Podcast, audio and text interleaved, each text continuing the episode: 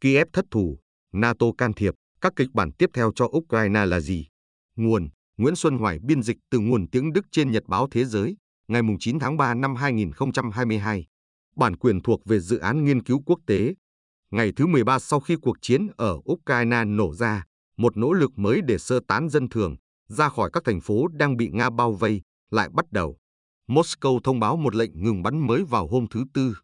Phó Thủ tướng Ukraine Irina Vereshchuk cho biết người dân nên được đưa ra khỏi các khu vực tranh chấp qua sáu hành lang nhân đạo.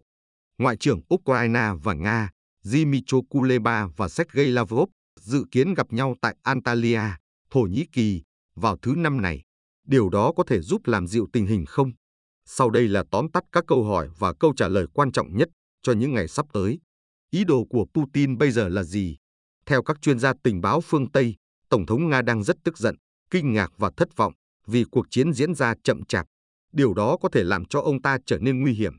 Các chuyên gia an ninh NATO cho rằng dường như Moscow đang có kế hoạch cấp bách nhằm xâm chiếm miền Nam và miền Đông của Ukraine, từ đó tiến lên phía Bắc.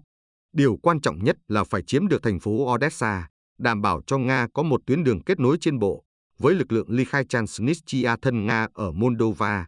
Tại đây hiện đang có 1.500 lính Nga đồn trú, với kho đạn dược 22.000 tấn. Stephanie Bast, cựu lãnh đạo bộ phận dự báo chiến lược của NATO ở Bruxelles, nói với chúng tôi, về mặt quân sự, Nga có thể sẽ tiếp tục nhắm tới việc chiếm các khu vực phía đông sông Dnieper, kéo dài đến tận bờ Biển Đen. Liệu xung đột có thể mở rộng không? Đối với tôi, dường như có một nguy cơ thực tế là Putin sẽ gây bất ổn cho Moldova và đáp ứng các yêu cầu của Transnistria từ vài ngày trước về việc công nhận nền độc lập đối với khu vực này, như Nga đã làm đối với các nước Cộng hòa Nhân dân Luhansk và Donetsk. Với việc sáp nhập trên thực tế Transnistria, nơi có biên giới trải dài 454 km với Ukraine, Putin sẽ có thêm một khu vực lãnh thổ, để từ đó ông ta có thể tấn công Ukraine, Babst nói. Và kế hoạch tiếp theo sau đó của Putin là gì? Cựu tướng ba sao Heinrich Baus, người đã nhiều năm làm trợ lý cho Tổng thư ký NATO về chính sách quốc phòng và lập kế hoạch lực lượng, nói với chúng tôi, Nga có khả năng sẽ tiếp tục leo thang ném bom và phóng tên lửa, nhắm vào các thành phố và mục tiêu dân sự, với mục đích làm suy sụp tinh thần người dân và làm suy yếu khả năng duy trì trật tự công cộng của Ukraine. Liệu Nga có thể giành chiến thắng trong cuộc chiến này không? Chắc là không. Ý kiến cho rằng Ukraine vẫn có thể giành chiến thắng trong cuộc chiến và buộc Nga phải rút quân, có lẽ là quá lạc quan. Nhưng Ukraine có thể ngăn cản Nga giành chiến thắng trong cuộc chiến này, chuyên gia quân sự Baus nói. Điều này có nghĩa là Moscow sẽ không thể áp đặt ý chí của mình lên toàn bộ đất nước này. Nếu người Nga thành công trong việc chinh phục Ukraine về mặt quân sự, các cuộc nổi dậy có thể sẽ nổ ra ở khắp mọi nơi và sẽ xảy ra một cuộc chiến tranh kéo dài giữa các phe phái, điều sẽ khiến Nga, lực lượng chiếm đóng, bị thiệt hại nặng nề và trở nên mệt mỏi, Braus nói. Quân đội Nga đã từng nếm trải điều này ở Afghanistan. Cơ hội cho một giải pháp thương lượng là gì?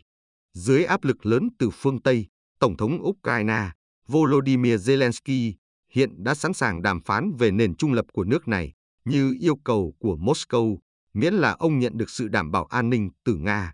Điều này tương đối dễ dàng đối với Zelensky, vì dù sao thì triển vọng Ukraine trở thành thành viên NATO trong hai thập kỷ tới là vô cùng mong manh.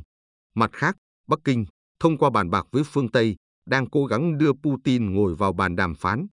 Câu hỏi khó nhất, gần như nan giải, không phải là tính trung lập, mà là tương lai của các nước Cộng hòa Nhân dân và Crimea do Nga sắp nhật.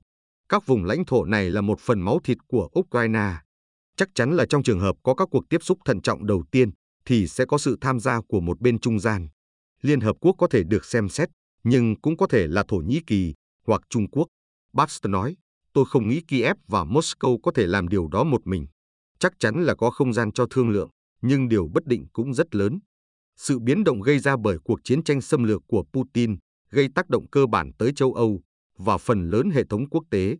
Không có sẵn một kịch bản hay một sự kết thúc trò chơi chính trị nào được định sẵn. NATO có thể bị lôi vào cuộc chiến hay không? Có, và đó là mối quan ngại lớn nhất tại trụ sở chính ở Bruxelles, bởi NATO chắc chắn không muốn trở thành một bên tham chiến. Nhưng liên minh không thể kiểm soát tất cả mọi thứ, và mọi chuyện có thể phát triển theo một động lực riêng của nó.